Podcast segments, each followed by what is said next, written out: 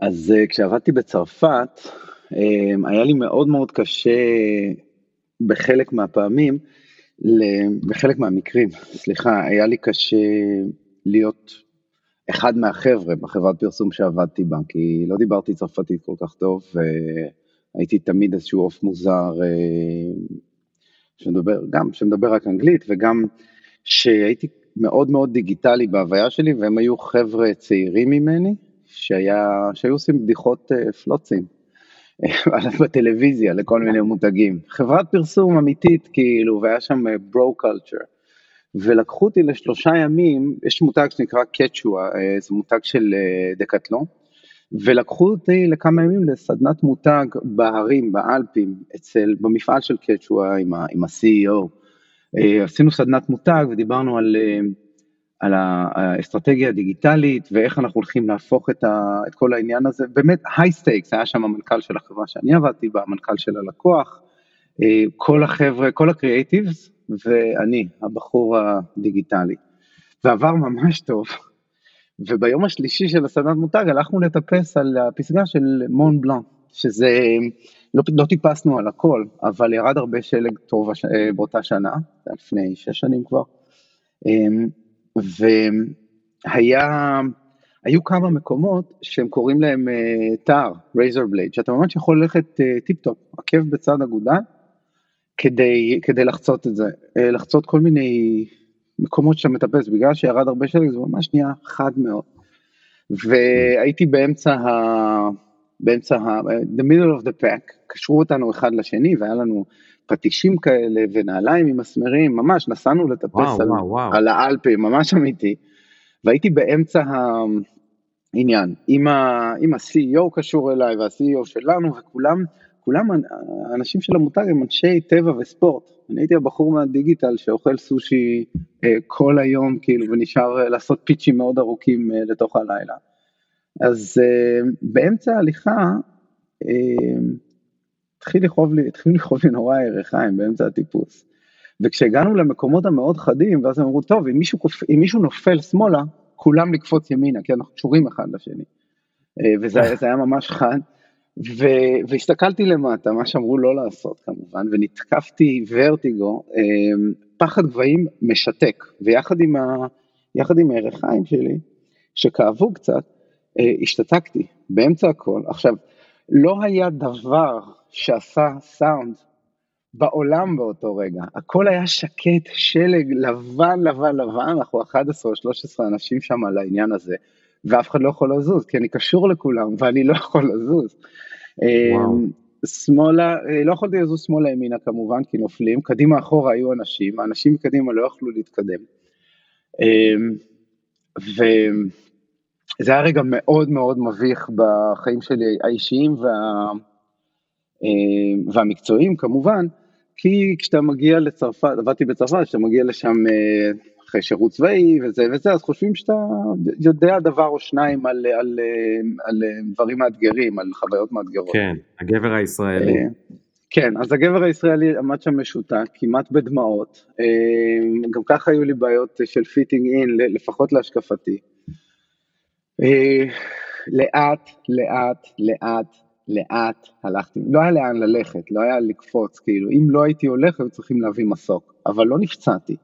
אז פשוט הלכתי עקב בצד אגודל, ו- ומישהו, ולא יכלו גם לגעת בי, כי לא היה מקום על השביל הזה ליותר מה- מאחת הרגליים בכל פעם. אמ, כשסיימנו והגענו בסוף ל- לקצה של מון בלאן, ירדנו מהזה, עבר לי הפחד, המשכתי כמובן אה, לטפס רגיל, שזה בהליכה רגילה.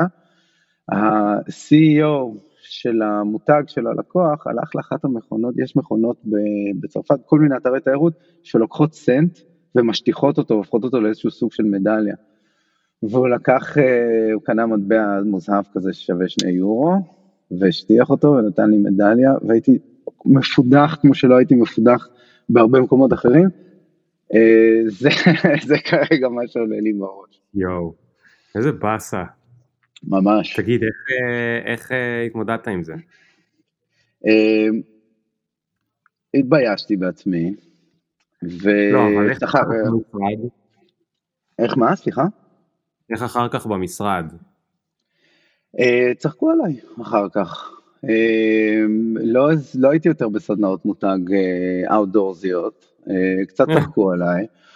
Uh, אבל גם, אבל מתישהו שנים אחר כך uh, פגשתי בסינגפור, פגשתי כמה חברים מהסוכנות הישנה, הייתי באיזה פיץ' והם, חבר'ה מהסוכנות, היו בפיץ' מולי. אז פגשנו אותם, אה לא בסינגפור, סליחה, סקראנץ' דאט, מקום אחר, אה, והם הזכירו לי את זה, ו, ואחד מהם שראה איך הפנים שלי משתנות אה, אמר לחברים שלו, לא לא זה לא זיכרון טוב בשבילו, עזבו אותו. אה, כי הם, הם צחקו על זה קצת, אבל אני ממש, ממש הייתי סלף קונשנס ברמה מאוד גבוהה. על שמה, היכולת הפיזית שלי. זה מדהים איך המקומות היפים האלה יכולים להיות כאילו בשנייה להפוך להיות מקומות שעושים טראומה. יש לי כן. סיפור, אה, האמת יש לי סיפור על המון בלנק, כי כן. בכיתה ד', הייתה פעם ראשונה שנסעתי, טסתי לחו"ל עם ההורים ואחותי הגדולה, ומונבלנק יש כזה מעלית שאתה עולה למעלה, ולראות את היופי, וואו, הוא כאילו האלפ הכי גדול, הכי גבוה, נראה לי בצרפת, או בכלל באלפים, אני לא יודע. נכון, הוא ארבע ומשהו קילומטר גובה.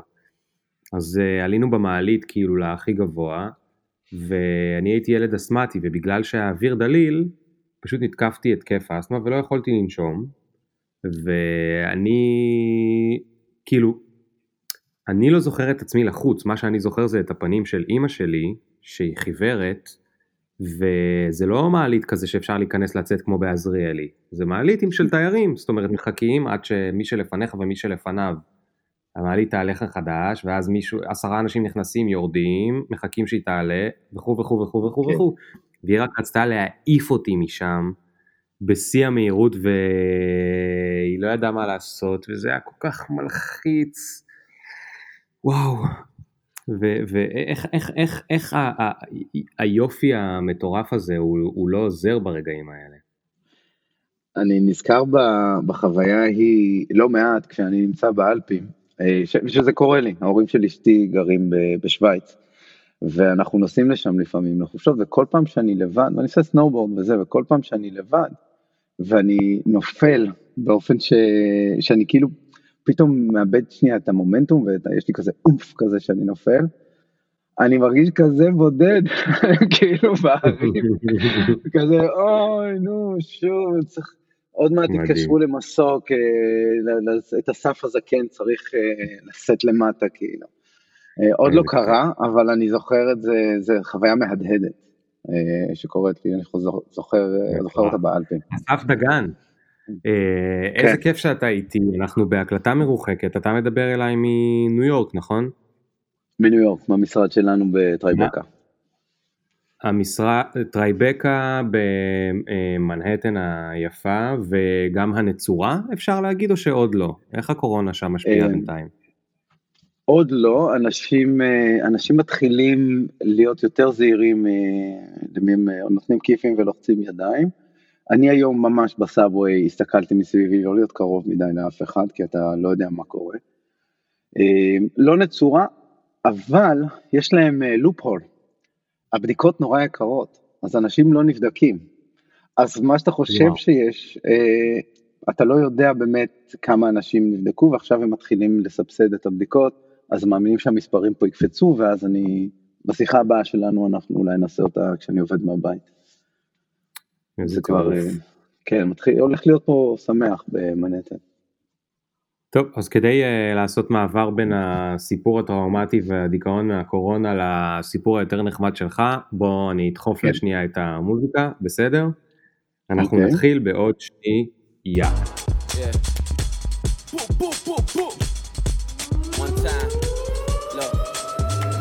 Ring the alarm, hot ass nigga. Yeah. Big ass head so my dreams get bigger. Yeah. Make campaign strong so my flows get sicker. Yeah. Confidence bigger than a drunk ass nigga. Look. היי אסף, מה קורה? נהדר ליאור, מה העניינים? אז uh, מה אתה עושה בניו יורק? מה יש לך שם? Um, בניו יורק יש לי סוכנות uh, מיתוג ועיצוב שנקראת uh, We are Any. אנחנו uh, קבוצה של 12 איש שבארבע שנים האחרונות מטפלים במותגים גם ישראלים בניו יורק וגם מותגים מקומיים כאן, ברמה שאנחנו קוראים לה מיתוג תרבותי. הגענו להכרה לפני, בעצם מאז שאנחנו קיימים, הגענו להכרה שה-commodity של העיצוב לוגו או צבעים או type, הם דברים שהם, שקל מאוד להשיג ברמה מאוד גבוהה, ואנחנו נוגעים מותגים ברמה תרבותית, מייצרים הרבה מאוד תוכן מסביב למותגים, לפעמים קמפיינים, לפעמים לא כל כך, אבל נהנים לתקשר מותג באופן רגשי ותרבותי, וזה הולך, הולך לא, לא רע בינתיים. ואתה אחד הבעלים של הסוכנות, נכון? כן, אני, אני אחד הבעלים, השותף שלי שמו רועי לוטן, בחור מאוד מוכשר שזכיתי שיהיה שותף שלי ולנהל איתו את העסק ביחד. ובעצם אתם הישראלים היחידים בחברה? כן, בינתיים אנחנו הישראלים היחידים בחברה. זה, אתה חושב שזה חשוב שבחברה כזאת יהיו ניו יורקרים בגלל שהיא משווקת לניו יורקרים? כלומר בגלל שהיא משווקת מותגים לניו יורקרים? זה אחד הדברים שאנחנו הכי מתגאים בהם מבחינת הצוות, כי כשאתה נוסע פה בסאבווי, אתה רואה את הקמפיינים ואתה שותה את התרבות המקומית, זה נותן לך איזשהו סוג של רף רגישות, סף רגישות ויזואלי ותרבותי, שהוא שונה ממה שיש במקומות אחרים. עכשיו העובדים שלנו הם צעירים מאיתנו, ברובם המוחלט, אני חושב שכולם צעירים מאיתנו, משמעותית. דוברי אנגלית כמו שצריך, וכשאנחנו, כשאני נכנס לחדר ישיבות ואני עם הפרצוף שלי מוכר את ה...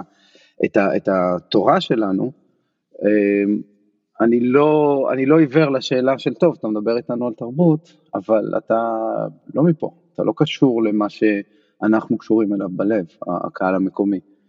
ולכן מאוד חשוב לנו שהצוות יהיה חלק אינטגרלי ממה שאנחנו עושים. כלומר, להיות עם אנשים שגרים פה וחיים פה ונושמים פה, מכין, עושה את העבודה שלנו עמוקה. תגיד, יש בכלל דבר כזה קהל ניו יורקי? הרי גרים שם כמה מיליוני אנשים, לקרוא להם בשם קהל אחד זה... יש בזה איזשהו היגיון? אני חושב שיש בזה היגיון מאוד דומה ללהגיד תל אביב ומול ישראל. כלומר, הקהל הניו יורקי ספציפית, לדעתי הוא לא קהל אמריקאי, לא, לא חייב שיהיה אמריקאי, כלומר, רובם פה כן אמריקאים, אבל זה עיר שהיא מאוד טרנזישנל. Uh, אנשים באים לפה מכל מקום, יש ערב רב של תרבויות, יש פה כמובן, אני חושב שאולי 11 מיליון איש במטרופוליטן אריה, אז הקהל הניו יורקי עצמו, במיוחד במה שקשור למיתוג, זה הקהל שכמו ש... כמו שאמרתי קודם, זה הקהל שנכנס אה, לסאבווי ורואה מה, מה חשוב תרבותית וויזואלית בעיר, איך נראים, אה, איך נראה הקצב של העיר, ואיזה סוג של דינמיקה יש פה. אז הניו יורקרים הם אה, לדעתי חיה בפני עצמה.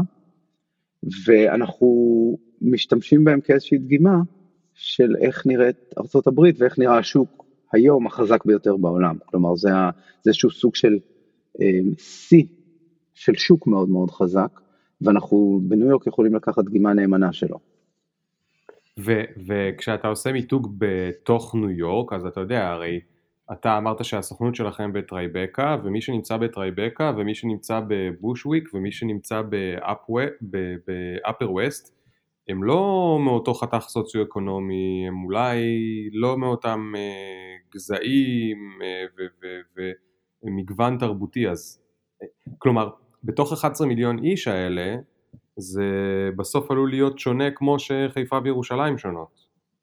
זה מאוד נכון, זה מאוד נכון. יש איזשהו חוט שני תרבותי שקיים, כי אפר ווסט ובושוויק לא מאוד מאוד רחוקות. מצד שני תרבותית, לבושוויק, על בושוויק יש דגל אחד, שהוא דגל של innovation uh, uh, וטיפה scrappiness, ובאפר ווסט סייד יש uh, דגל אחר, שהוא הרבה יותר מסורתי, הרבה יותר laid uh, back, uh, um, יותר משפחתי, כלומר, יש דמוגרפיות שונות בכל העיר. וגם כשאתה מסתכל על משפחה באפר ווסט ואתה מסתכל על משפחה בבושוויק, אתה מדבר על כוח קנייה ושוק שהוא שונה לגמרי, וצריך להיות ער למה יש על המגן, כמו ב-game of thrones, מה יש על המגן של כל שכונה, איזה, איזה סיסמה חרוטה עליו. כן. תגיד, בוא תספר שנייה, מה, איך התגלגלת ל, ל, לניו יורק הזאת? כאילו, מה, מה היה בצבא, אחרי הצבא, איך, איך הכל התחיל? הגרסה הקצרה או הגרסה הארוכה? אה, זה כנראה הגרסה שתיקח לנו אה, שעה, אז אה, תתחיל איפה שמעניין ואנחנו נתנתב איפה שצריך. אמ,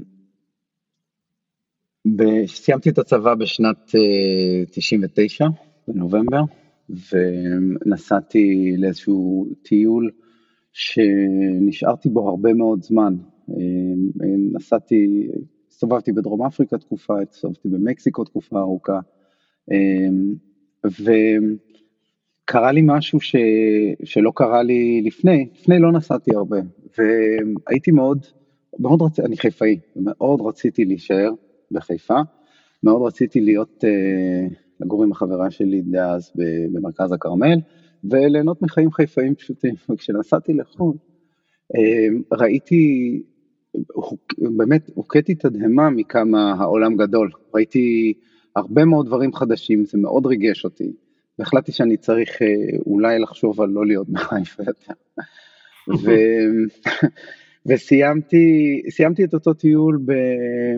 באיזושהי עבודה אה, בארצות הברית, בפלורידה, והחברה שלי כבר חזרה לחיפה והתחילה ללמוד באוניברסיטת חיפה, והחלטתי שאני הולך לעשות, לחזור לישראל ללמוד, רציתי ללמוד הנדסת תעשייה וניהול בטכניון. לחזור לחיפה ולגור איתה, ולא קיבלו אותי, כי הייתי בשלוש יחידות מתמטיקה.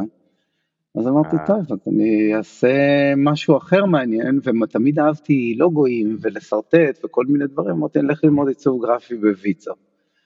ולמדתי עיצוב גרפי בוויצו במשך שנה שלמה, כאילו שנת לימודים אחת, והיה ממש כיף, וגיליתי שאני אוהב את הנושא. ואז אה, אה, אה, התחילה חומת מגן. זה היה בחודש אה, מאי או יוני, אה, הגשות סוף סמסטר, והייתי צריך ללכת למילואים, והחלטתי שאני לא, אה, לא חושב שאני יכול לעשות את זה, ונסעתי, ל... ולזמין אותי לשלושה ימים. נסעתי לשלושה ימים לאיזשהו אימון נשק בכנרת או משהו כזה, ואז קיבלנו צו שמונה, לעוד שלושים יום. אז אמרתי לקצינים שלי שאני צריך פס ללכת הביתה לאסוף עוד ציוד, כלומר רק משלושה ימים, אני צריך עוד תחתונים וזה. נסעתי הביתה, הרסתי תיק, אבל לא המשכתי לצבא, נסעתי לברצלונה. וואו. אה, זה משהו ש... כן. אמ, זה, דיברתי קצת עם ההורים שלי והם אה, היו קצת באטרף, היה לי איזושהי, הייתה לי חוויה אישית מאוד עמוקה ב, ב, בנושא של המילואים והדעות האישיות שלי, באותו זמן לא אפשרו לי לנסוע לשכם ל-30 יום. אמ, אה, אז, אז החלטתי שאני לא נוסע. נסעתי לברצלונה, קניתי כרטיס לשבוע, נסעתי עם התיק שלי של המילואים, כאילו, אבל לא היו בו גטקס, היו בו דברים שהייתי צריך לברצלונה. ו... ולא חזרתי, אה, הייתי חמש שנים בברצלונה. אה, למדתי, החלטתי להמשיך ללמוד עיצוב. וואו, למה בחרת בברצלונה? כי היה שם בית ספר איטלקי שאהבתי, שנקרא IED, Europeo de Design, אה, והם בדיוק פתחו בברצלונה את הסניף שלהם והיה שם מחירי, אה, מחירי היכרות. אז אה, לא היה לי הרבה כסף, אז נסעתי ושילמתי על הלימודים שם, זה היה בית ספר פרטי, אז זה לא, זה לא היה כמו ויצו בחיפה. וגם לא ידעתי ספרדית, שקצת הרס לי את השנה הראשונה של הלימודים, כי לימדו שם בספרדית. וכשהציונים שלי לא היו טובים בכלל בשנה הראשונה, אז uh, למדתי ספרדית, ונשארתי בברצלונה חמש שנים. Uh, וואו, היה... תגיד, רגע, אתה, אתה השארת כן. מלא קצוות פתוחים בארץ. כן, כן, השארתי מלא קצוות פתוחים. ומה, איך זה היה להתמודד בתור בחור צעיר? אמ, היה לי, אותה חברה שהייתי איתה בזמן שנסעתי למילואים כבר לא הייתי איתה, אז הייתי שותף לדירה עם, אה, עם חבר טוב שעדיין חי בחיפה, אה, שטיפל בכל הסגירה של הדירה. את כל הנושא של המילואים, אה, אבא שלי בירר לי עם הקצינת קשר ואמר לי שכדאי שאני לא אחזור ב-18 החודשים הבאים. ב-18 חודשים אחרי שאתה עוזב, במילים יפות, עורק, אמ, אם אתה נכנס אז עושים לך הרבה יותר צרות, אתה יכול לסיים גם בכלא צבאי, ואם, ואחרי 18 חודשים זה הופך לעניין אזרחי, אז יכולתי להחליט שאני עכשיו מחכה שנה וחצי בחוץ ואז חוזר ופותר את זה, אז היו לי שנה וחצי לשרוף. כן, אבל חכה שנייה, אתה כן. עונה לי בצורה בירוקרטית, אני לא שואל על הבירוקרטיות, אני שואל איך הרגשת עם זה. כי, כי אתה יודע, אתה יכול להגיד לי, אה, הרגשתי תלוש, הרגשתי מפוחד, ואתה יכול להגיד, הרגשתי שיצאתי לחופשי ועזבתי מאחוריי את הכל ופתאום התחלתי דף חלק, כאילו לאיפה זה יותר היה קרוב? השני לגמרי, אה, אה, כל התקופה הראשונה בברצלונה, קצות האצבעות שלי והלב אה, דגדגו כל הזמן. חזרתי לאותה תחושה שלפני שחזרתי לישראל, חזרתי לאותה תחושה שיש עולם שלם לגלות, שצריך ממש מעט בשביל להסתדר בעולם, הייתה תחושה של הרפתקה כל הזמן, להיות במקום אחר ולא בטיול, ולא בביקור של שבוע, וזה לא היה ברצלונה וקוסטה בראבה, כאילו לנסוע לחוף או להיות באיזה אתר. אה, זה היה להיכנס לגור בתוך עיר חדשה ש... שיש את הכל לגלות. אה, תחושה של הרפתקה שאני עדיין מאוד מתרגש ממנה היום, זה מאוד מאפיין אותי אה, כבן אדם, לנסות דברים חדשים באופן טיפה אימפולסיבי, טיפה מאוד אימפולסיבי לדעת אשתי, ו, ועדיין, להמשיך, ועדיין להמשיך לגלות ו, ולהתרגש מדברים. כלומר, מה שהיה פתור בישראל, עיצוב והצבא וחיפה, מה שהיה פתור וידוע, הפך להיות אה, מגרש משחקים. ומאוד נהניתי כן. מזה. אה, ונשארתי עד, ש... עד שלא לא יכולתי להישאר עד שנגמר, ה... עד שנגמר הלג הזה של המסע. ו... למדתי ספרדית, למדתי קטלן, אה, פתחתי סטודיו קטן עם חברים בברצלונה. אה, בשנה הראשונה... מאיפה היו לך חברים? סליחה? מאיפה הכרת שם חברים? מהבית ספר, למדתי עיצוב. אז בכיתה היו לי חברים שיש אחד מהם, שניים מהם חברים טובים גם היום, אחד מהם גר לא רחוק ממני בברוקלין. בזמן ה... בזמן שמגלים דברים מחדש, יש אה, תחושה של אישור שמאוד נהניתי ממנו. כלומר, בשנה הראשונה לא הצלחתי לדבר ספרדית, ואז בשנה השנייה כבר ממש הצלחתי לדבר שוטף, וזה אישור קטן ש... ש... ש... שמאוד נהניתי ממנו. נהניתי להיות, אה, שלא שואלים אותי מאיפה אני, כי דיברתי עם מבטא מצוין, אה, באופן מאוד שוטף. נהניתי אה, להבין קטלן ולהיות immersed, אה, להיות שקוע בתרבות המקומית. אה, ב... ו... וכל מיני, אתה יודע, בבית ספר, כל, ככל שהתחלתי להבין יותר ספרדית, בבית ספר היה יותר קל ויותר כיף, כי היו לי הצלחות מרובות. סיימתי, סיימתי את הלימודים שלי ראשון במחזור שלי מבחינת ציונים, שמאוד נהניתי מזה, הייתי גם מורה לפלאש, אז היה פלאש, אז הייתי מורה לפלאש ב... לכיתה, לשנה מתחתיי. אה, מאוד הייתי מעורב בהכל, הייתי ערני, אה, זה היה מאוד כיף. הייתה חסרה לך המשפחה? אה, לא, אני מצטער לציין שלא כל כך. הייתי מאוד מאוד עסוק בחיים שלי באותו זמן. התא המשפחתי... היית בעצם כזה 23-4? כן, כן, 23, 23-4. כן. התא המשפחתי שגדלתי בו לא היה מאוד מאוד הדוק. אה, יש לי, אה, יש לי את, אחי, את שני האחים שלי, יש לי אח אחד שגר פה בברוקלין שמו יונתן, שהוא אה, חבר נדיר ואנחנו בקשר מצוין. יש לי אח נוסף ניתאי שגר בישראל ואנחנו גם בקשר מאוד הדוק, אבל אלה קשרים שנהיו יותר חזקים מאוחר יותר. באותם שנים לא הייתי מאוד קרוב למשפחה שלי. הייתה תחושה איפשהו של, של היחלצות מישראל ומכל מה שהיה קודם. כן. שלא היה שום דבר רע, אחלה ילדות, חיפה, מה יכול להיות uh, רע? עיר מצוינת. כן. אז מה, מה, ראית את העתיד הרחוק או שחשבת רק אה, אני אשאר לי פה קצת ונראה מה יהיה אחרי זה? אה, זה היה יותר אני אשאר לי פה קצת ונראה מה יהיה אחרי זה. אמ, בסופו של דבר החלטתי לחזור לישראל. כן. חזרתי לישראל, אמ, גרתי, ב, התחלתי לגור בתל אביב, התחלתי לעבוד בסטודיו לעיצוב של דוד חליבה, שהיום הוא גם שותף וגם חבר אה, יקר. ושם בסטודיו אצל דוד התחיל לעבוד בחור בשם רועי לוטן, שותף שלי היום. שם הכרנו, שם עבדנו ביחד, הוא בדיוק יצא מבצלאל, אני, עבדנו, עבדנו ביחד על פרויקטים דיגיטליים בשביל דוד, והיה איזשהו סוג של סטגנציה, והיה איזשהו סוג של, הסטודיו היה ביפו, היה אחלה סטודיו, אבל היה, הקצב נורא נורא האט בחיים שלי. והתקשרה אליי בחורה שמאוד מאוד אהבתי, שהיינו ב, ביחד בברצלונה ונפרדנו, צרפתייה, אה, שמה פלורה, והתקשרה אליי ואמרה שרוצה להיפגש ובאה לישראל להיפגש, וחזרנו להיות ביחד. אה, ואז התחלתי להיות על הקו בין פריז, גר בפריז ואני גרתי בתל אביב, התחלנו להיות על הקו בין פריז לתל אביב, כל חודש היינו מבלים שבוע או ארבעה ימים ביחד. וואו. וזה גיבש אצלי החלטה לעזוב את תל אביב שוב, נסעתי לגור בפריז, וזהו, גרתי, גרתי שם שש שנים, זה לא זהו, זה ממש רק ההתחלה, גרתי שם שש שנים עם אותה בחורה, אה, התחתנו, והייתה אה, תקופה נהדרת. עבדתי במשרד פרסום, שגם לא ידעתי כלום על פרסום, אבל ידעתי לעשות באנרים בפלאש, ובחברה ההיא אה, לא היה מי שעושה באנרים בפלאש, אז אמרו, טוב, קחו את ההוא, הוא לא מדבר צרפתית, הוא לא אחד מאיתנו, זה, זה תמה שחוזרת, הוא לא מדבר את השפה, הוא לא אחד מאיתנו. אה, רגע, ותגיד, איך בכלל, מה, קורות חיים, כאילו, איך, זה גם הייתה בתקופה לפני לינקדאין וכל זה, נכון? אז, אז איך, איך כן. הגשת קורות חיים לצרפתים האלה?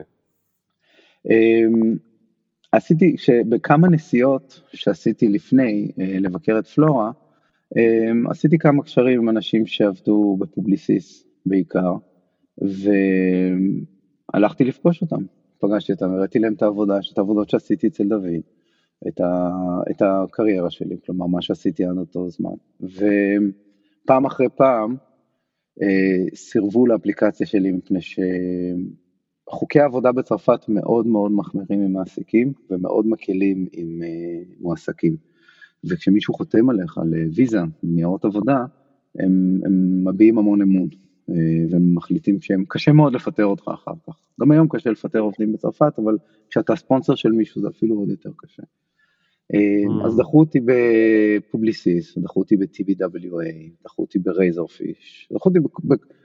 לא משנה איזה שם של חברה שיש בצרפת היום, אה, אני יכול להגיד לך שדחו אותי, ואז הבחור, מאוד התחברתי אבל עם אה, מי שהיה המנהל של הדיגיטל בפובליסיס, פיליפ סימונה בזמנו. ופיליפ אמר לי, תשמע, יש איזו סוכנות שבדיוק יצאה מפובליסיס, הם מרדו בפובליסיס ופתחו סוכנות משל עצמם, שמם Fred & Farid, פרד אה, ריארד ופריד מוקרט, אה, לך דבר איתם. והמשרדים שלהם לא היו רחוקים מפובליסיס, כשנפגשתי עם פיליפ שהוא דחה אותי, הוא אמר לי, לך דבר איתם. אז לקחתי בחזרה את ה-CV המודפס היפה שלי, ואת הלפטופ שלי, והלכתי עשר דקות ברגל, ודפקתי בדלת של פרד ופריד. אה, ואמרתי שאני רוצה לדבר עם פרד ופריד. היו שם 20 איש, אה, דירה ברובע השמיני, היו שם איזה 20 איש, וזהו, חיכיתי עד שהוא דיבר איתי, ופריד דיבר איתי. וסיימנו את הפגישה, אה, הוא ראה מה עשיתי, הראיתי לו את זה. דיברנו באנגלית, אז לא דיברתי צרפתית, זה היה, באחד, זה היה לפני שעברתי, זה היה באחד הביקורים שלי עדיין. סיימנו את הפגישה, אה, הוא אמר לי, תן לי את היד, החזקנו ידיים, והלכנו ל-HR, בחור בשם בנועה, והוא אמר לבנועה, אמ, תעשה מה שצריך לעשות כדי שהוא יעבוד פה. ועזב לי את היד, וישבתי ישבתי עם בנועה, ונתתי לו את הדרכון שלי, ואת הזה, את כל, מה, ש, את כל מה שאני עושה. והתחלנו איזשהו תהליך שבו הם מפרסמים לג'וב, הם מפרסמים ג'וב בצרפת לכישורים שלי, ומפרסמים אותו, ובשנייה שהם לא מקבלים אה, פניות, הם מגישים את הקייס שלי כיחיד שהגיש פנייה, ובגלל שאני זר, הם מספנסרים אותי. וחודש וחצי mm. אחר כך עברתי לפריז פשוט, לעבוד שם. וואו. אמ, כן, זה היה... הרגשת שאתה חייב לנבא על זה? הרגשתי שאני, סליחה, מה? סליחה? הרגשת שאתה חייב להם הרבה על זה? כלומר, נראה לך שנגיד עבדת יותר קשה או משהו כזה בגלל החבות שלך ל, ל, לספונסריות הזאת? בהתחלה ממש כן. אמ, לא הייתה להם מחלקת דיגיטל בכלל, או אני הייתי הבסיס, הידע שלי בפלאש היה הבסיס שבו הוא רצה להתחיל להכניס אה, קמפיינים, לעשות באנרים ואנימציות לתוך הסוכנות, הייתה סוכנות מאוד קטנה בזמנו. אמ, והוא האמין בי שאני הבן אדם לעשות את זה, והוא העביר אותי לפריז. אני מרגיש עד היום הרבה מאוד uh, הכרת תודה גם לחברה ההיא וגם לאשתי, סליחה, פלורה, אשתי לשעבר, שהביאו אותי לפריז וזכיתי בחוויה הזו. Um, החברה, uh, באמת זכיתי להיות בזמן שגם פרד וגם פריד, שניהם היו מאוד, uh, uh, היו על גל מצוין. החברה בשלוש שנים. שעברו מאז צמחה מ-20 מי שהייתה לאזור ה-300. הם פתחו עוד שלוש חברות אה, נוספות, חברות בנות שאני הייתי הראש של אחת מהן, חברת הפקה דיגיטלית. אה, וואו. כשהם זכו בכל הפיצ'ים, הם זכו בהמון פיצ'ים באירופה, סוסייטה ג'נרל זה הבנק הכי גדול בצרפת, אה, אאודי, ליווייס, דיזל, מרטיני, עשינו את המיתוג מחדש לאורנג'ינה ואת הקמפיינים שלהם. הם התחילו להכות בסדר גודל של ביזנס שלא היה להם אף פעם. ובשנת, זה היה ב-2009. זה מטורף, אתה כאילו הצטרפת אליהם כשהם רגע לפני פריצה, ובעצם אתה לא ידעת שאתה הולך לסוכנות שהולכת להיות כזו מדהימה. נכון, נכון. אני במקרה דפקתי על הדלת שהמניה הייתה נמוכה. מה, ש, מה שהמייסדים ידעו, הם בדיוק עזבו את פובליסיס, ומה שהם ידעו זה שהם הולכים לגנוב הרבה מאוד לקוחות איתם. אני כמובן לא ידעתי את זה, ובשנתיים שעקבו אחרי זה, הם באמת הצליחו לעשות את זה. pitch אחרי pitch, לילה אחרי לילה. הם, הם זכו בהמון המון אה, פרויקטים מאוד גדולים, החברה מאוד גדלה, והייתי במזל כפול ומכופל, מפני שהייתי הבחור היחיד שהתעסק בדיגיטל, אנחנו מדברים על 2009-2010. כלומר, poking, ב, poking בפייסבוק, Mafia Wars, והגרסה הראשונה והשנייה של, ה, של האייפון. אה, אפליקציות. היו איזשהו דבר שלא כולם ידעו איך לעשות, אה, אפליקציות פייסבוק היו יחסית גדולות, קמפיינים באנרים היו עדיין the rage, כאילו אנשים היו עושים באנרים. אז כל קמפיין וכל אה, מותג שהם, שהם זכו בו, היה בו איזשהו אספקט דיגיטלי מאוד חשוב. אני הייתי היחיד שטיפל בזה, התחלתי לזכור, לזכור אנשים שיעשו את כל הדברים שאני לא יודע לעשות, שזה היה המון. גם באנרים וגם תכנות וגם אתרים וגם תוכן. ופתחנו חברה, בסופו של דבר, תת חברה אה, לפרד ופריד, שהייתה בעצם סוכנות דיגיטל פר אקסלנס. אה, ואני ועוד בחור עמדנו בראשה. אה, והיו שם בשיאה לחברה הזאת היו 60 איש, כלומר מה, מהבחור היחיד הזה שלא מדבר צרפתית ועושה באנרים בפלאש, הפכנו לחברה שהתחילה להכניס הרבה מאוד ביזנס.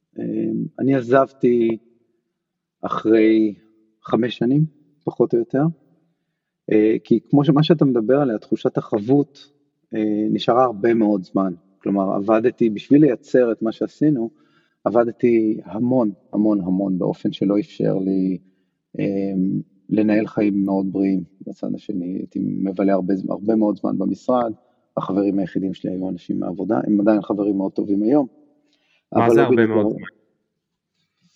אמ, לא, לא היו מאוד נדירים הימים שהייתי מתעורר בארבע כדי להיות בחמש במשרד, כדי לעבוד לפני פגישה שמתחילה בתשע. ולא היו נדירים הימים שהייתי מסיים גם את היום שלי בשתיים שלוש אה, בלילה, אה, כשיש פיץ', סופי שבוע, אמ, ממש ממש מאוד אינטנסיבי. אמ, זה משהו שלפעמים קורה לי בעבודה שלי היום, כשיש הרבה מאוד אה, לחץ, אבל החברה שייכת לי, כלומר אני מאוד מאוד invested בהצלחות. אה, אצלם החברה לא הייתה שייכת לי והייתי עדיין מאוד אינבסטד בהצלחות. אמ, אז עברתי לעבוד בחברה אחרת, חברה שנקראת BTC, הייתי שם קריאיטיב. רגע, רגע, שנייה, שנייה, אני חייב כן. לשאול. כן. המשבר שלך, לא משבר, אבל ההחלטה שלך לעזוב הייתה קשורה לשעות, או שאתה היית לא מרוצה גם מדברים אחרים, ובעצם יכול להיות שהיית עוזב עם... היית פחות מרגיש חב להם?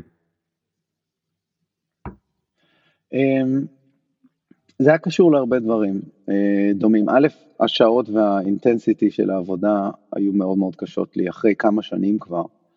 ב', אה, כשהתחלנו, אה, it used to be about the music. אני ופריד sitting in a tree. אתה יודע, עובדים ביחד ומאוד מאוד קרוב לבעלים של החברה, invested בכל ההצלחות. כשהחברה הפכה להיות מאות אנשים, אה, הרגשתי שאני מאבד טיפה את, ה, את האימפקט שלי אה, ואת הקשר שלי עם המייסדים ש, שנתן לי הרבה מאוד ולידיישן, נתן לי הרבה מאוד אישור. אה, והתחלתי להיכנס לניואנסים של לנהל עסק בעצמי, שהוא לא היה שלי. אז היו שם כמה דברים שלא היו יותר בהלימה. ו... והחלטתי לעזוב, קיבלתי הצעה מאוד טובה וזה היה פשוט, אוקיי, בדיוק, אה, בדיוק התחתנתי עם אה, פלורה באותה שנה, אז uh, החלטתי שאנחנו רוצים להתחיל לחשוב על העתיד שלנו, אולי ילדים, אולי, אולי לקנות בית, איפה בכלל נעשה את זה, ובשביל זה רציתי להתנתק טיפה מכמה עמוק הייתי בוורידים של החברה הזאת וכמה כמה חזק הרגשתי שאני נטוע בתוך החברה, שהיא לא שלי, והקשר עם המייסדים הלך ו... הלך ונהיה מרוחק. כן, להוריד הילוך. כן. אמ, הצטרפתי לחברה אחרת שנקראת BETC, אמ, חברה שגם מאוד מאוד אהבתי, הייתי קריאיטיב דירקטור של, של, של כל הנושא הדיגיטלי אצלם. אמ, ויונתן, אחי, אה, ואני החלטנו שאנחנו נפגשים, ונסעתי לניו יורק, אה, לפגוש אותו, יונתן גר בוויליאמסבורג, כשאני גרתי בצרפת, פה בברוקלין. אה, ובזמן שהתחלתי את העבודה שם, בזמן שהגעתי לניו יורק, אה, לפני הנסיעה הזאת, יונתן שם אותי בקשר עם יוני בלוך, שהיה לו איזשהו פרויקט חדש בניו יורק, ואמר תדברו, ודיברנו, ויוני הציג בפניי אה, לא את, אה, לא את אקו, את החברה שיש לו היום, אלא חברה נוספת שהייתה לו, אה, גם אחרי שאקו כבר התחילה, היה רעיון לחברה נוספת, סטארט-אפ, שבו יש, עם הטלפון אפשר לקחת, להקליט וידאוים, ועל הוידאוים האלה לשים מילים ואמוג'יז, ויש קצב מסוים, ומספרים סיפור ויזואלי. קראנו לחברה, החלטנו שאנחנו עושים את זה. עזבתי את החברה בצרפת. אה, אחרי שפגשתי את יוני, באמת חזרתי הביתה לפלורה אשתי דאז, אמרתי לה, עוברים לניו יורק, עזבי. אה, עזבי הכל, עוברים לניו יורק, ועברנו לפה לפתוח את, אני פתחתי את הייקו עם יוני ועם עוד אה, שני אנשים, אודי וגרי. והיה לנו חזון ש... שהוא לספר סיפורים ויזואליים. זה היה כשסנאפצ'אט בדיוק התחילו, היה אז, אה, לא היו סטוריז כמובן, אני מתאר את סטוריז, אבל הם לא היו אז. כן, כן. אה, ועשינו איזושהי, איזשהו tool דיגיטלי לספר סיפורים ויזואליים, אה, שהיה מאוד יפה ומאוד מאוד עדין, אה, ועשה את כל, הרבה מאוד מהדברים שסטוריז עושים היום, לדעתי, הרבה פחות גם מכמה impact יש לסטוריז. אה, וזה היה ממש כשסנאפצ'אט התחילו אה, לתפוס תאוצה. אה, לצערי הסטארט-אפ כשל, עבדנו 18 חודשים על הסטארט-אפ הזה, השקענו, השקיעו בנו לא מעט כסף שהוצאנו, ולא הצלחנו להתרומם. ואחד הדברים שחשבתי עליהם מאוד כשלא הצלחנו להתרומם, זה כמה הייתי אני לא, לא ראוי לשאת בתפקיד שנשאתי שם כ-Chief Creative Officer או, או איזה שם שלא תשים על זה. למה? ש... בעיקר מפני שאני בא מפרסום, והכל, היו לי הרבה מאוד הצלחות בקריירה, ש... בקריירה שלי של פרסום, ו... וזכינו בהרבה פרסים, וגילינו שהאימפקט של העבודה, מה זה גילינו? חשבתי על זה טיפה אה, אחרי שסגרנו את הייקו, חשבתי על האימפקט של העבודה שלי כאיש פרסום, ו... הייתי מעצב והייתי מתכנת והיינו עושים פרויקטים נהדרים. ואז אה, מותג כמו אאודי שופך על זה הרבה מאוד מדיה, שופך על זה באנרים וקמפיינים, ו- ובעצם שילמנו לאנשים, אה, ל- ל- ל- לקונים או לציבור שאליו פנינו, שילמנו, uh, המותג שילם כדי שיעשו קליקים ולייקים ויורידו את האפליקציות. והיה המון engagement, וזה נהדר, ככה עובד עולם הפרסום, אתה עושה משהו יפה ואז אתה משלם אנשים, לאנשים להסתכל עליו, ואם הם יסתכלו יותר ממה ששילמת וקנו, הצלחת. Okay. כן. ב Haiku לא היה לנו את הפריבילגיה הזאת, לא היו, היו רק את התקציבים של פיתוח המוצר, ושל הקשרים העסקיים, ושל המשכורות שלנו, לא היה קמפיינים, אז עשינו מוצר, עשינו לו לונץ', ולא הרבה אנשים הגיעו להוריד אותו, אז ניסינו מאוד מאוד חזק לדחוף אותו, אז כל האנשים שאני מכיר עשו עיקור, אבל זה היו 60, אה, זה כן. לא היו 600 אה, אלף. הגענו mm-hmm. בסוף לאיזשהו פלטו של 25 אלף אה, משתמשים חודשיים, שהיה מאוד יפה בזמנו בשבילנו, אבל לא היה לזה את ה traction הנכון, וגיליתי שאחת הטעויות העיקריות היה לבנות מוצר שמאוד רציתי שיהיה בעולם, בניתי אותו בשביל עצמי, ולא בניתי מוצר שהוא sticky מספיק, כדי שגם אם אתה, ליאור, היית מוריד אותו ומשתמש ואומר, איזה יופי, אני יכול לכתוב סיפור ויזואלי על זה, היית עושה את זה, ואז חוזר לאינסטה, או לפייסבוק, או לוויין, שהיה מאוד חזק אז. אמ, ולא היית שולח אותו בעיקר למישהו, כי לא היה, לא היה חסר בו איזשהו סטיקינס, ה-UX שלו היה אה, לא נכון. ו... אתה יודע, כן. הסיפור שאתה מספר הוא מאוד נפוץ אצל הרבה מאוד יזמים שמגיעים מחברות גדולות ומצליחות והם מביאים איתם habits של חברות גדולות ומצליחות. ומה. שאתה אומר זה נכון, כשמתחילים בסטארט-אפ אין את התקציבים של החברות הגדולות והמצליחות, אז למרות שיש יתרונות אחרות, כמו, יתרונות אחרים כמו לזוז מהר, מצד שני, אם אתה מגיע מחברה אה, מבוססת, או במקרה שלך אתה עבדת כסוכנות עם חברות כמו אאודי שהן מבוססות, אז עלולים לעשות טעויות כאלה. אני זוכר אצלי, הסיפור הוא די דומה עם הסטארט-אפ הראשון שלי. אנחנו גם אחרי 30-40 אלף אה, משתמשים חודשיים אה, לא הצלחנו לגייס גיוס שני, וחלק מהטעויות היו אותן טעויות. אני הגעתי מחברת הייטק שהייתה כבר יותר מבוססת וכבר הייתה בבורסה. ובתור מהנדס מערכת הייתי כותב שם אפיונים של 100-200 אה, עמודים, לפני שהמהנדסים בכלל מתחילים להסתכל על מה, מה לעשות. עכשיו בסטארט-אפ לעשות דבר כזה זה בזבוז זמן שאי אפשר לתאר אותו, אה, אבל אז הייתי מנסה לכתוב, אתה יודע, אפיונים של 40 עמודים, אבל מה זה אפיונים של 40 עמודים? בסטארט-אפ אתה בטח בהתחלה אתה אמור לכתוב אפיון של חצי עמוד ולשבת ליד המתכנת והמעצב בלי לזוז ואז כן. להוציא את זה לאוויר ולזוז בצורה לגמרי אחרת שהיום אנחנו מכירים אותה קוראים לה לין סטארט-אפ אבל אז היא הייתה ב-2010 אם זה בערך השנים שאתה מדבר אה, כשאני עשיתי את הסטארט-אפ הראשון שלי זה ממש הייתה אותה טעות טעות של לחשוב כמו חברה גדולה ולא לחשוב כמו כן. מי שאין לו משאבים אה, אבל אני, אה, אני, אני רק רוצה... כן. שיש פה דבר אחד שאני... אה, אני כאילו... אה, אם להשתמש ברגש שעלה לי כשאמרת את זה, זה כעס. למה אמרת לא הייתי ראוי להיות ה-Chief Creative Officer? בגלל שלא ידעת את זה קודם? בסדר, אז לא היית בסטארט-אפ קודם, ככה כל היזמים לומדים. אני, אני לא אומר את זה מתוך uh, הלקאה עצמית, אני, אני פשוט, זה, זו פשוט עובדה, מישהו אחר שיודע את מה שלא ידעתי, היה יכול להיות Chief Creative Officer. אני למדתי מזה המון, ולמדתי דברים שאני יודע היום, ואני, אה, לא, אין בזה הלקאה עצמית, אין בזה גם, יש בזה אולי חרטה, כי הייתי עושה דברים אחרת אם הייתה לי מכונת זמן, אבל אה, בגלל שאין לי מכונת זמן, אז, אז גם אין, אין כל כך הרבה חרטה מעורבת. אבל באמת, מבחינת הגדרות התפקיד, אה, יוני ואני דיברנו על היכולות שלי בלעשות סליחה, מצטער. יוני ואני דיברנו על היכולות שלי אה, הקריאטיביות, בלבנות מוצרים, בלבנות אפליקציות שאנשים אוהבים, והרגשתי מאוד מאוד ראוי. כלומר, היו לי פרסים וטקסי פרסים בחגורה שאומרים שהעבודה שלי היא טובה. ובפרסום זה ממש עובד. אתה מקבל פרס, אתה נהיה, אתה ממש טוב, המשכורת שלך עולה, יותר רוצים לעבוד איתך, מוכרים אותך כקומודיטי לקליינט. כלומר, הנה, נכנס אסף, הוא זכה ב, לא יודע, 15 FWAs, הוא עושה את האתרים הכי טובים שיש בשבילנו, הוא שם דבר בצרפת. אז מוכרים את זה ללקוח ויותר קל לבצע מכירות עם העניין הזה. מצד שני, כשאתה מגיע ל...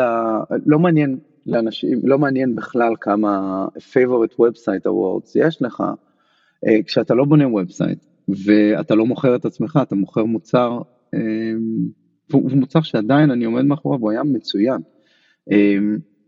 לא הייתי, לא הייתי יכול להנהיג את, ה, את המוצר, כי באמת לא היו לי את הכישורים באותו זמן. הכנסתי את כל הפיצ'רים שרציתי, בלמתי את המתכנתים אה, כדי שיכניסו את כל הפיצ'רים כי אי אפשר היה בלי, וזו ראייה שהיא מאוד לא נכונה. אגב, אני, אני אה, מכה על חטא פה מפני ש... אה, לא, זה לא היה 2010, זה היה 2015 כבר. כבר, אה, זה כבר היו, זה היו מתודות והיו דברים שכבר קרו בעולם, שאני רק רציתי לעשות מוצר יפה, והייתי תקוע בתוך ה-rabbit hole הזה של הפנטזיה שיש לי על איך המוצר הזה ייראה, ולא בדקתי עם יוזרים. פשוט לא העליתי את זה מול יוזרים אף פעם, לא שאלתי מה יכול להיות להם כיף בחוויה הזאת, איך החוויה הזאת אה, מענגת אותם. זה אה, חטא ההיבריס של, של אנשי ה product והקריאייטיב, אה, נכון, בדרך כלל בפעמים הראשונות שהם עובדים על משהו כזה, יש ממש היבריס, כן. אני יודע מה הם צריכים, הם לא מבינים, אם אני אראה להם סוס הם יגידו סוס יותר מהר, אז אני עד שאני לא אבנה מכונית הם לא יבינו, ואני גם לא אראה להם מכונית, טובה, הם צריכים לקבל אותה כשהמכונית היא מושלמת, זה מאוד קשה לשחרר. כן, אז אתה, אתה במשפטים האלה תיארת 18 חודשים. זה, זה, החוויה הזו היא הפרמיס שעומד ב, בבסיס העבודה שלי היום, באופן, באופן גורף. כלומר, באיזשהו שלב דיברתי עם, עם, עם רועי, שאז עוד לא היינו שותפים, ודיברתי איתו על הייקור, שאלתי אותו מה יכול להיות, רציתי שהוא יבוא לעבוד איתנו באיזושהי תקופה, הוא נפגש גם עם, עם, עם כמה אנשים אצלנו בשביל זה. ואורי אמר לי פתאום בשיחת סקייפ או משהו כזה, הוא אומר, תכלס אסף, הנה עוד אה, ערוץ שחושב שהוא התוכן. blew me out of the water, כאילו, מה זאת אומרת? אבל אנחנו מאפשרים. אבל כן, אבל איך שזה נראה, מרגיש כאילו האפליקציה היא עניין ולא התוכן, אתה ערוץ, אתה בסך הכל ערוץ, תסתכל על ויין, הם לא נראים טוב מדי, כי אנשים יוצרים שם, טוויטר, כן, פייסבוק, סיים סיים. כן. טוויטר נראה חסר, עדיין תוכן מהגדולים שיש. מפני, ש, מפני ששם אה, יש את כמות החיכוכים הכי קטנה שיש למשתמש בשביל להביע את עצמו, מי שאוהב את המדיום. יכול להפליג בו בלי הפסקה ולשרשר ולשרשר ולשרשר ו- ו- ולראות איך ה- את כל החיים, כל החיים הפנימיים שלו יוצאים החוצה במה ש- שכיף להם אה, להביע. בהייקו זה לא היה ככה, רועי היה ספוט און, אה, עוד ערוץ שחושב שהוא התוכן, ובגאוותנותי... תגיד, שהוא אמר, סליחה שנייה, שהוא אמר עוד ערוץ שחושב שהוא התוכן, למי הוא התכוון? איזה עוד היו כאלה שימחטאו ככה? אמ, אני חושב שהיו הרבה מאוד רשתות חברתיות באותו זמן. אה, היה כל מיני... אמ, הייתה רשת חברתית להכל. אני לא זוכר מי עמד על, ה, על המשבצת, אבל היו הרבה מאוד דברים ש, שנפלו, מפני שמייצרים קהילות סביב תוכן, ובעצם הקהילה היא העניין, ולא התוכן. אה, קשה לי לתת דוגמה למי הוא התכוון, אבל... אמ, ואני לא יכול לדבר בשמו היום, למרות ש... ראיתי שהוא נכנס, אני יכול לשאול אותו. תגיד, מאיפה לו הייתה את ההבנה העמוקה הזאת? מאיפה מה? מאיפה לו הייתה את ההבנה העמוקה על, על אה, עוד ערוץ שמנסה להיות התוכן? זה insight של איש product ש, שמבין כמה דברים. מה הרקע שלו שהוא הבין את הדבר הזה? אה, רועי דבר ראשון הוא אדם מאוד מאוד חד ועם תשומת לב יתרה לפרטים. אה, זה מה, ש, זה מה שהופך אותנו לשותפים מצוינים, הוא מעצב מצוין. ובאותה תקופה הוא עיצב את ה-UX ואת ה-UI לאינטרפייס של יס. Yes. מה שהיום יש בטלוויזיות של יס, הוא עיצב אותו באותה תקופה. אה, ולכן העבודת UX שהוא עשה, והעבודה של להסתכל על איזה סוג של קהלים אה, משתמש בשלט באיזה שעה של היום, ומה הרקע התרבותי שלהם, הפך אותו למעיין בנושא הזה בדיוק, של ברודקאסט, של תוכן.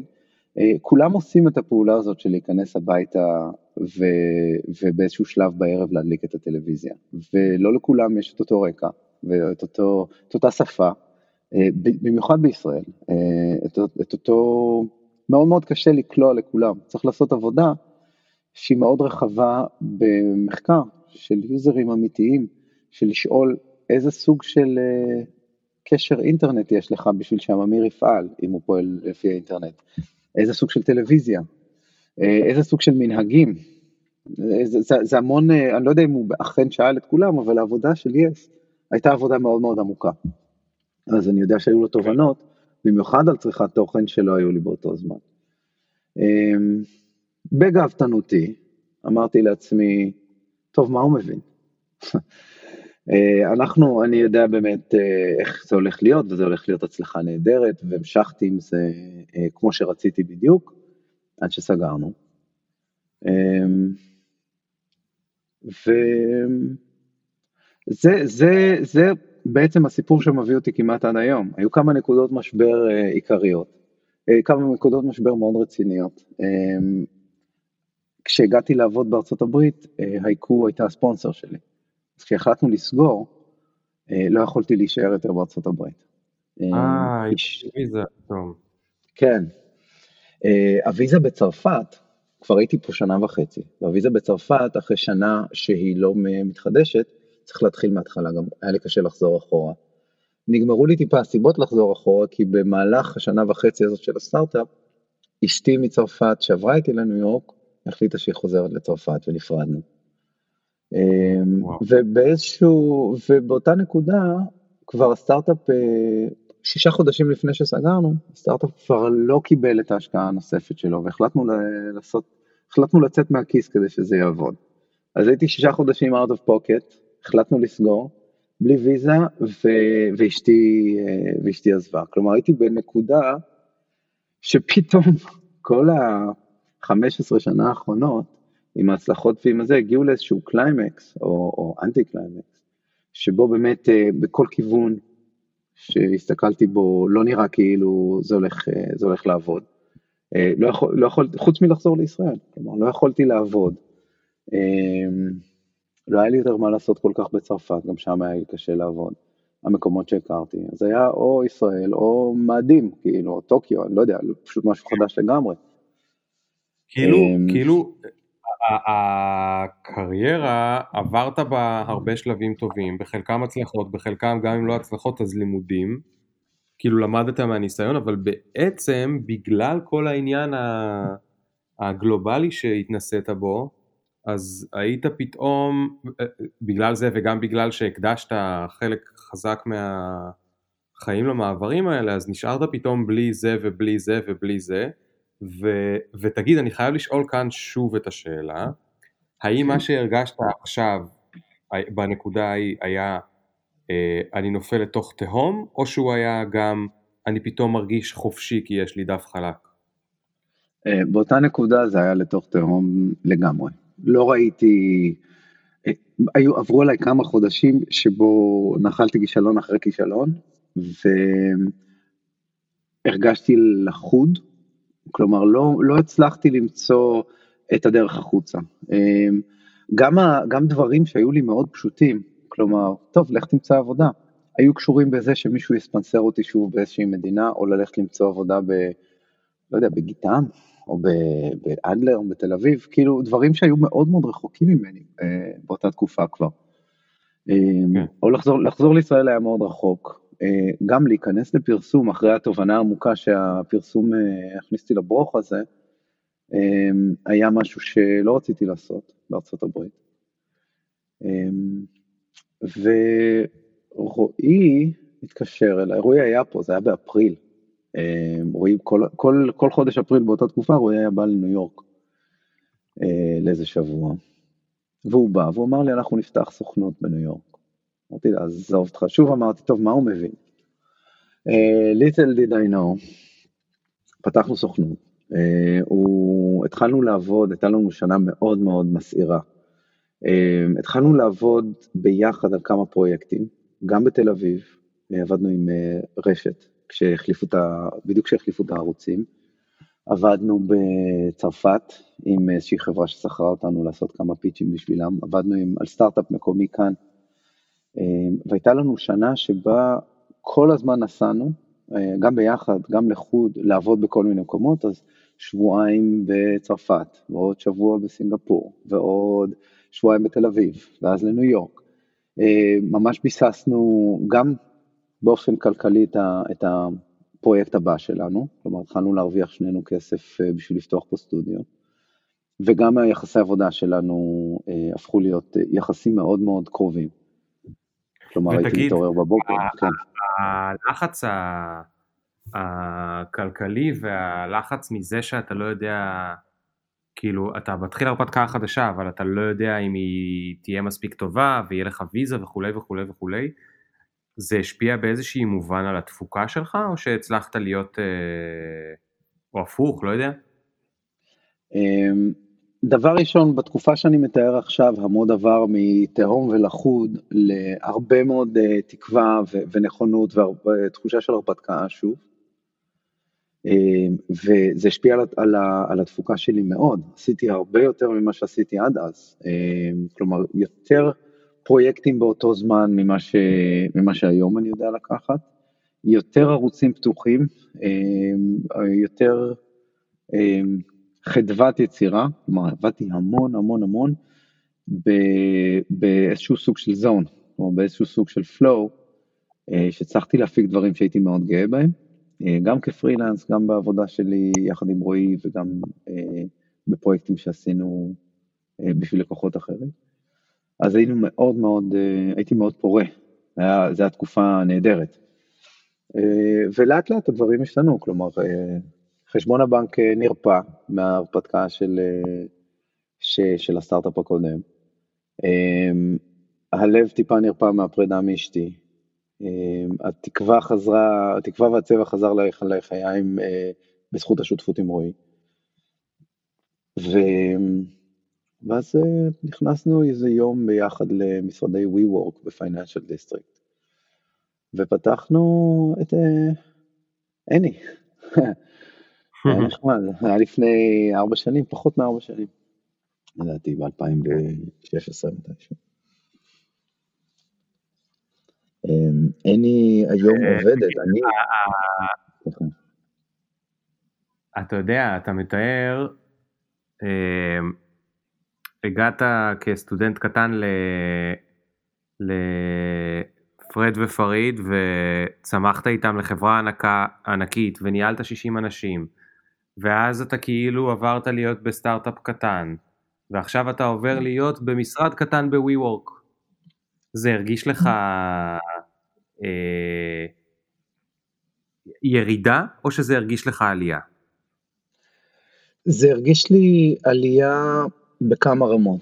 המעבר להייקו, המעבר לסטארט-אפ, הרגיש כמו עלייה משמעותית, מפני שעשיתי משהו שהיה לי חלק בו, עשיתי משהו שהיה חדש, הוא לא היה קשור לפרסום, הוא היה קשור לדברים שהגניבו אותי, גם תוכן וגם עיצוב וגם אפליקציות, אמ, וגיליתי מה זה לעבוד בשביל, לעבוד בשביל לייצר משהו חדש ולא אה, לעשות פרסומת. אני לא מזלזל בפרסומות בכלל, אבל פרסומות הן יצור של משהו חדש בתוך constraints של תעשייה קיימת. העיכוב באותו זמן אה, היה לייצר משהו שלא היה בכלל, ולראות את הסוף שלו ולראות את העתיד שלו, זה נראה, היה לי עלייה משמעותית ב, ב, באופן שלי להיות איש אה, בעל חזון. אה, המעבר אחרי זה לסוכנות פצפונת של רועי ואני ב-WeWork, היה עלייה מפני שא' זה היה שלנו לגמרי, ב' חלקנו חזון שלרועי כבר היה לגבי UX ולגבי חוויות, ואני קיבלתי אותו דרך אותו כישלון שלי. אמ, כלומר, מה אני יכול לעשות שהוא אותנטי לחוויית משתמש? אה, חוויית משתמש אני לא אומר wireframes, אני אומר ממש לאיך שמשתמש, איך שבן אדם מרגיש כלפי מותג או כלפי אפליקציה, כי לי יש יחסים מאוד אינטימיים עם הטלפון שלי. יש לי, אני כל הזמן, הוא כל הזמן נמצא אצלי. ורק חוויות שהן, אה, שמצליחות להגניב אותי, אני ממשיך להשתמש בהן. וזה גם לא רק בטלפון, זה פשוט בחיים, המותגים שאני צורך, הדברים שאני עושה, הם דברים שיש בהם stickiness. כלומר, להיות על אותו עמוד עם רועי בקשר למהי חוויית משתמש ותקשורת, איך הכישורים שלנו יכולים להיות uh, מופעלים על ה insight הזה, שמותג הוא לא לוגו, מותג הוא תרבות, uh, חברה היא תרבות, יש, uh, יש מניעים שונים ומשונים ל, ללמה אנשים עושים מה שהם עושים. Um, הפך להיות טריטוריה שהיה בה המון חדוות גילוי, גם היום יש לי אותה, היום אני מתחיל לעבוד על לקוחות דרך תקופה של לימוד די עמוק של מה שהם עושים, כדי שאני אוכל להפנים את החוויה, ואז אני הולך לבדוק אותה על משתמשים. כי למדתי שאם אני מפנים את החוויה ועושה מה שאני חושב, אני בדרך כלל קולע על הטעם של עצמי. כן. Uh, ואז אני חוזר שוב לחשיבות של, uh, של שיש פה אנשים שהם תרבותית שונים ממני בסוכנות שלנו, כי קל לי מאוד למצוא פערים בין מה שאני חושב למה שהם חושבים, ולחקור את החללים, ולא להגיד, טוב, אני יודע הכי טוב כי אני הכי זקן פה. שזה מה שקורה לחברות פרסום. אמ, ו, וזה משהו שאני מאוד נהנה ממנו, הסוכנות גדלה לאט, אמ, בשנה הראשונה כמעט בכלל לא, בשנה השנייה גדלה תכלס די מהר, ועכשיו אנחנו מאוד יציבים עם כמות הפרויקטים שהם נכנסים, שהם לא המון, אבל פרויקטים שאנחנו מעמיקים בהם ועושים את הדברים שלמדנו, שזה להבין מה ההוק התרבותי ולייצר מוצר שמספר את הסיפור ההוא. למשתמשים שרוצים לשמוע את הסיפור הזה, אה, שמוצאים כן. ערך. אז, אז, אז עוד שנייה אני אשאל אותך על זה עוד טיפה, אבל אני רק רוצה להגיד שה... זה, שאלתי את זה בכוונה בצורה פרובוקטיבית, והסיבה הייתה שאני חושב שהרבה פעמים מה שנראה החוצה, או מה שנדמה אולי לאנשים שנראה החוצה, או מה אנשים מדמיינים על עד כמה הם ישמחו ממה שהם עושים כקורלציה לאיך שזה נראה החוצה, לפעמים זה בדיוק הפוך. כי לפעמים להיות עם השותף שלך במשרד קטן ב-WeWork יכול להיות יותר מרגש מלהוביל חברה של 60 איש בתוך חברה של 300 איש אה, ולזכות בפרסים. אה, אני לא אומר שבשני אין משהו שהוא זה, אבל זה באמת תלוי בך ובתקופה שאתה חי בה, ויש אנשים שרוצים לעשות כל מיני שינויים, אני אומר את זה בכוונה כי אני מכיר את הקהל של הפודקאסט הזה, שאנשים שרוצים לעשות כל מיני שינויים והם הם, uh, מראש מכשילים את הניסוי או מכשילים את השינוי שהם אולי קצת מפנטזים עליו, כי הוא נופל להם בצ'קליסט, בצ'קבוקס של ה, איך זה ייראה החוצה. אני היום כאן ואני בעצם צריך לרדת מאיפה שאני נמצא.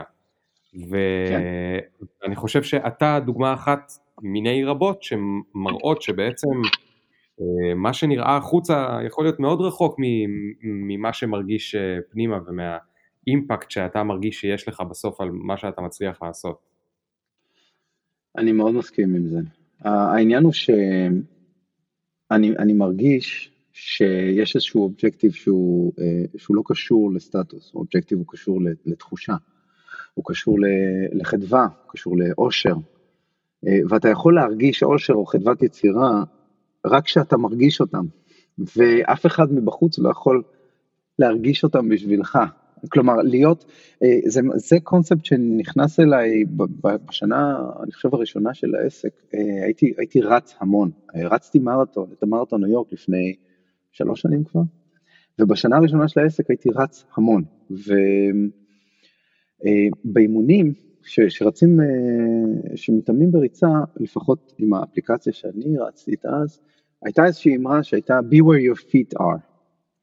אה, אל תחשוב, תהיה איפה שהרגליים שלך, כלומר אל תחשוב איפה היית אתמול, או איפה תהיה מחר, מבחינת ה training, רק מבחינת האימון. בסוף זה מרתון. היום יש לך לרוץ שישה קילומטר, או 11, או 21. אבל להיות איפה שהרגליים, להרגיש איך שאתה מרגיש כשה, כשהנעל נוגעת ברצפה, או, שה, או שה, לצורך העניין הפיקסל נוגע בפיגמה, איפה, איפה שזה לא יהיה, יש, אה, יש אה, איכות כמעט זנית של להיות ברגע, וברגע אתה מרגיש דברים, אתה מגיע לחיכוך עם, ה, עם, במקרה שלי, עם המוצר, עם הלקוח, אם אני מצליח לא לברוח לתוך החשבונאות של העסק או הניהול של העסק, יש רגעים טהורים שבהם אני מרגיש את, ה, את אותה חדווה ואת אותו אושר, ואני כמעט יכולתי בשנים האחרונות לייצר נוסחה שבה אני מייצר את הסיטואציות האלה. כלומר, אני יודע איך לבנות פרויקט באופן שאני מרגיש שאני מככב בו, אני נותן ערך, אני מרגיש ולידיישן, אה, לא קשור למשכורת, זה לא קשור לכמה עולה הפרויקט, אה, ואני מרגיש לפעמים, יש לפעמים תוצאות שאני עושה שאני מאוד גאה בהן שהלקוחות שלי לא מאוד אוהבים, ואני עדיין מרגיש את האש הזאת של היצירה, אני יודע שעשיתי משהו שעליתי פה על מגדל של 15 קומות ודפקתי עם פטיש 5 קילו על הגונג בקצה, אני שומע את ההדהוד של זה. וזו תחושה שהיא האושר שלי, שם אני מרגיש uh, ביטוי. כן. ו, ולכן זה דברים שלא יכולתי לעשות במקומות אחרים בקריירה שלי, שגם הייתי מאוד שמח גם אז, אבל לא גיליתי את למה אני קם בבוקר. והיום, אולי בעתיד אני אגלה משהו חדש, אבל היום זה למה אני קם בבוקר. יש בו המון המון יושרה והמון הלימה עם, עם מי שאני היום. תגיד, אה, איך זה להיות בעל סוכנות אה, ישראלי בניו יורק? זאת אומרת, שמענו מהסיפור שלך שאתה לא בדיוק ישראלי, כי זה כבר הופך להיות חצי חצי הזמן שלך בחו"ל לעומת הזמן שלך בארץ, אבל בכל זאת אתה איכשהו עלול להיחשב ישראלי בעיני כל מיני, אז איך זה... איך זה? אמ, מאתגר... זה בא לידי ביטוי בכלל? זה בא לידי ביטוי ב- בלקוחות שיש לנו, דבר ראשון, בגלל ששנינו ישראלים, הספר כתובות שלנו, הוואטסאפ שלנו מאוד מאוד ישראלי, כלומר חלק מהלידים שלנו מגיעים מישראל. וזה מתווה את, את סוג העבודה שאנחנו עושים. מותגים ישראלים שמעוניינים לבטא את עצמם בחו"ל, נהנים מזה שאנחנו ישראלים ומבינים איך זה עובד בתרבות הקומנדו המקומית שם, אה, ועדיין יש לנו רגליים על הקרקע כאן, שיכולים לתרגם את זה באופן שהוא נאמן, והוא, וזה עוזר לנו אה, עם מותגים ישראלים וגם עם בעלי עסקים ישראלים פה בניו יורק, שיש לא מעט סטארט-אפים, אמ, כל מיני קרנות, יש הרבה מאוד אה, ישראלים ו, ומשפוחה, כלומר לא ישראלים אז יהודים, עדיין ניו יורק אה, זה מקום שדווקא ישראליות אה, מאוד מאוד עוזרת ביצירת קשרים. מצד שני, יש תחושה לפעמים שיש סוג של לקוחות שיהיה לנו מאוד קשה להגיע בלי שותף אמריקאי חזק. עשינו כמה פרויקטים עם קורפורט אמריקה, עם סמסונג ועם סיסקו אה, ומי עוד, אה, אני טיפה שוכח, אבל עם קורפורט אמריקה זה פרויקטים שלוקחים הרבה מאוד זמן. זה פרויקטים שאף אחד כמעט לא מסתכל על כמות הכסף שהם עולים, פשוט עושים אותם ויש לעבור, to go through the motions, יש לעבור פרויקט ויש לו שלבים וצריכים הרבה מאוד אנשים לדבר ולהחליט וכולם אה, מסביב לשולחן נותנים אינפוט, ולפעמים דברים לוקחים להחליט על טגליין, לפעמים לוקח חודשים. אה, וואו. וזה אה, זה, זה דברים שהם, זה דברים שקשה לי טיפה לקבל תרבותית, כי אני, טוב יאללה עובדים, כאילו עובדים, מכניסים את זה, חיכוך עם השטח, בודקים, ובסיסקו לקח לנו 12 חודשים לעשות אתר, אתר מצוין, אבל 12 חודשים. אה, של הרבה מאוד דיונים והלוך חזור ובדיקות, ובסמסונג היה יותר, יותר מהיר. המון מקבלי החלטות שלא קשורים לצד הקריאיטיבי לגמרי. ויש לזה המון ערך, אני חושב, אני, אני יותר נהנה לעבוד לאט בשנים, בשנים האחרונות מאשר מהר, וזה צד שהלקוחות הישראלים, אה, או, או ה-Israeli oriented clients, לא כל כך אה, מקבלים. אני מקבל פניות של כן, יש לי סטארט-אפ חדש, יש לנו רעיון נהדר, אנחנו צריכים להיות על הרצפה ביולי, כאילו עכשיו תחילת מרץ ויש רעיון בשיחה. אה, ישראלים אה, עובדים מאוד אינטנסיבי. כן. אבל איך בכלל אפשר לעשות עם uh, סיסקו אתר שיהיה רלוונטי בעוד שנה? בעוד שנה כל, כל העולם משתנה.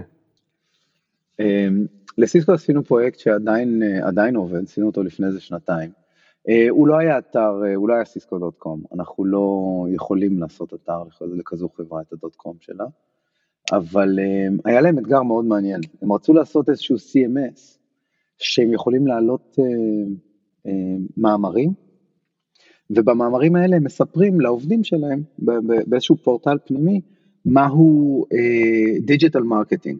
מתוך, בסיסקו עובדים 70 אלף איש, חלק בסן חוזה בקליפורניה, חלק במומבאי בהודו, חלק בצרפת, חלק בחיפה. לא כולם יודעים את אותו דבר על מה שהחברה עושה ומה שהחברה יודעת לעשות. אז כשהם הולכים למכור okay. ראוטרים, והם עושים טוויט, יש לנו ראוטר שיש בו firewall x, משהו כזה, אמ, אז החשבון החיפאי והחשבון בסן חוזה לא עושים את אותם דברים, לא מבינים את ה-user journey אותו דבר. בנינו מערכת שם של אה, אינטראקציות, אה, כלומר כיתות אינטראקטיביות שאתה יכול לעשות drag and dropים, לא עשינו מאמרים, את המאמרים שהם רצו לעשות החלטנו שאנחנו ממליצים על משהו אחר. ובנינו uh, knowledge hub, מתוך ההבנה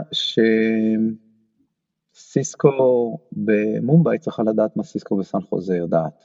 כדי להפיק, אה, להוריד churn ולשנות את כמה שהם משקיעים כסף ב onboarding של העובדים שלהם.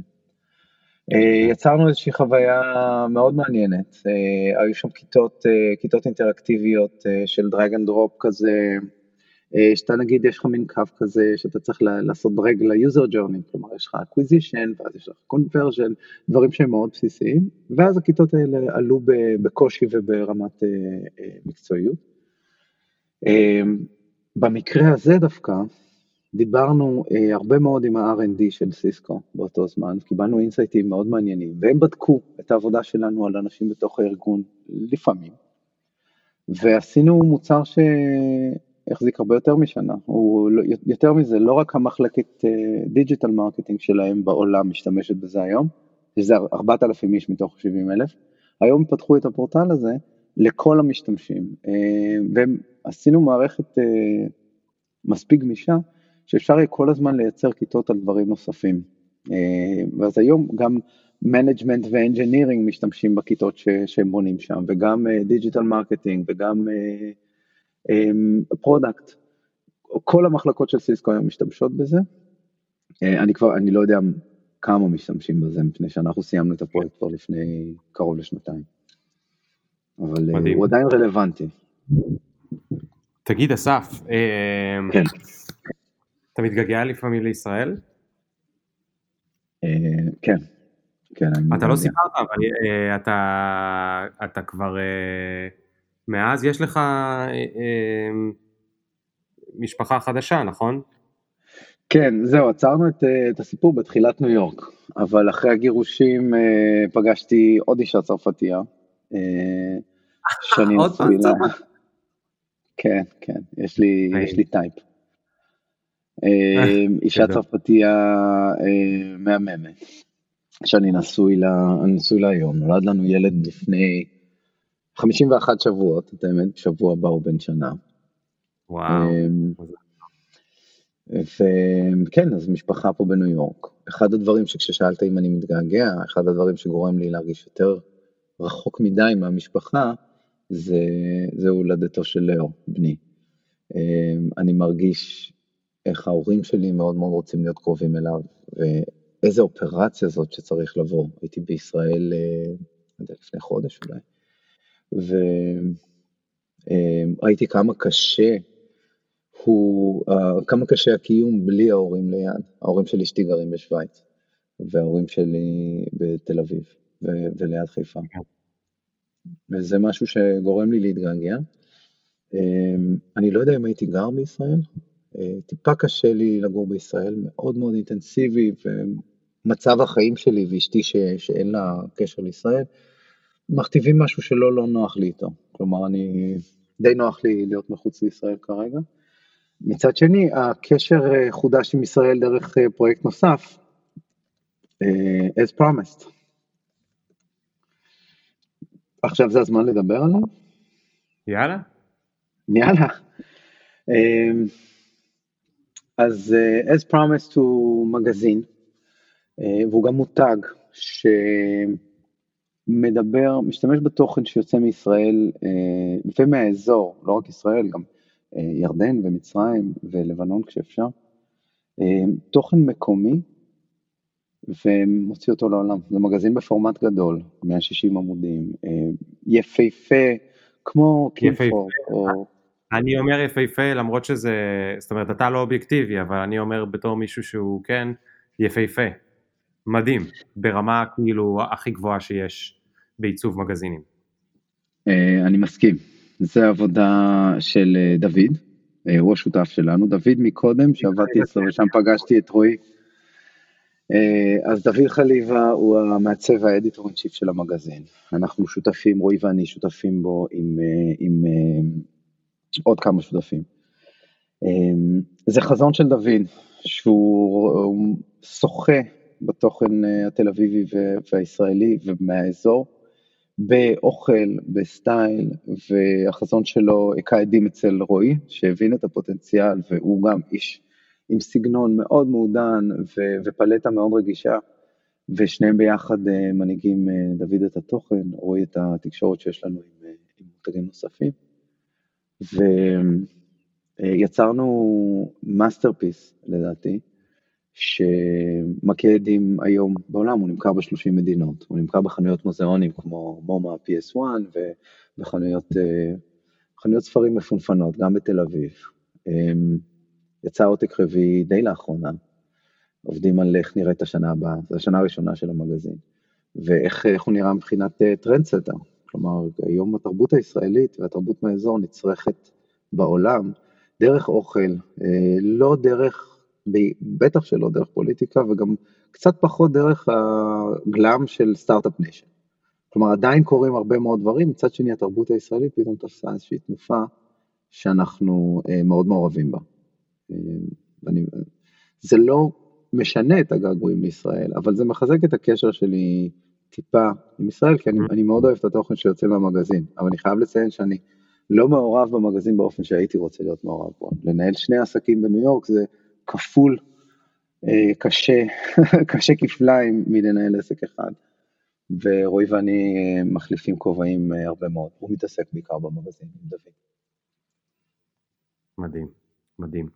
טוב, אסף, תראה, אנחנו כבר צריכים לסיים. כן. למרות שיש לנו הרבה על מה לדבר עדיין. אני רוצה רק לשאול אותך שאלה אחרונה לסיום, השאלה המשותפת בפופקורן שאני שואל את כולם. כן. אז uh, דמיין שאתה עכשיו שוב על אותו מון בלנק, כן. ו... ואתה עקב, עקב בצד אגודל על, על צלע ההר, והופ, החלקת ואתה נופל, ועכשיו יש לך איזה שתי דקות בדרך למטה ל... להשתטח על הארץ. כן. ואתה חושב לעצמך, יואו, איזה באסה שלא הספקתי. אמ, ללדת עוד ילד. שלא הספקתי שיהיו לי עוד ילדים. אמ, הספקתי המון המון המון דברים, הסיפורים שסיפרתי לך הם אה, קצה הקרחון במון בלן, אבל אמ, אחד הדברים שהייתי רוצה לעשות מיד, וזה שיהיו ללאו בני, אה, שתהיה לו אחות. ובאסה שלא הספקתי, אם אני מת עכשיו, באסה שלא הספקתי את זה, מפני שהחדווה שיש לי מהמשפחה שלי היא, היא משהו שלא האמנתי שיהיה לי בחיים בכלל. איזה מדהים, איזה כיף כן. לשמוע. Uh, טוב חביבי, אני מאחל לך המון הצלחה שם בניו יורק, בקרוב נצורה כנראה. כן. מקווה שיש לך וי-פיי חזק, אה, כי אתה עלול להיות הרבה בבית. אה, המון תודה ששיתפת אותי ואת מי שמקשיב לפודקאסט בכל הכנות הזאת, זה לא מובן מאליו, ובעצם יש פה הרבה סיפורים מדהימים ששזורים בסיפורים של אה, למטה למעלה למטה למעלה למטה למעלה, זה הכל חלק מאותו עסקה, עסקה של מי שמחליט אה, לנסות לעשות את זה בדרך שלו. אה, כן. זו עסקה לפעמים עם השטן, אתה יודע. אה, אבל אה, כשמדברים בצורה, אתה יודע, עם הרבה ניסיון ובגרות כמו שאתה נמצא, ו... אז הדברים נהיים יותר קלים, לא כי הם יותר קלים, אלא כי אפשר קצת לראות מה הולך לקרות ולדעת קצת יותר מה טוב בשבילי עכשיו, אה, ולא ללכת על אוטומט, ולא לנסות אה, משהו בכוח, אלא מתוך אה, הבנה שזה אולי יצליח ואולי לא, ואולי נעשה שנה שנייה למגזין, ואולי לא תהיה שנה שלישית, ואולי זה יהיה העסק העיקרי פתאום, הכל יכול לקרות, נכון? הכל יכול לקרות כל הזמן, ואין דרך אחרת לדעת, אלא אם אתה נמצא אפשר הרגליים שלך. כשתהיה שם תדע, לא תדע לפני. מדהים, זה אחלה דרך לסיים את הפודקאסט, אז אה, נסיים עם הקלישאה הזאת, כי איכשהו היא לא נשמעת כמו קלישאה כשאתה אומר אותה אחרי הפרק הזה. המון תודה, אסף. תודה ליאור. ותודה לכל שהקשיב, אה, זה היה פרק 151 לדעתי, שזה די נחמד. אני חושב שעוד מעט הפודקאסט יהיו כבר ארבע שנים.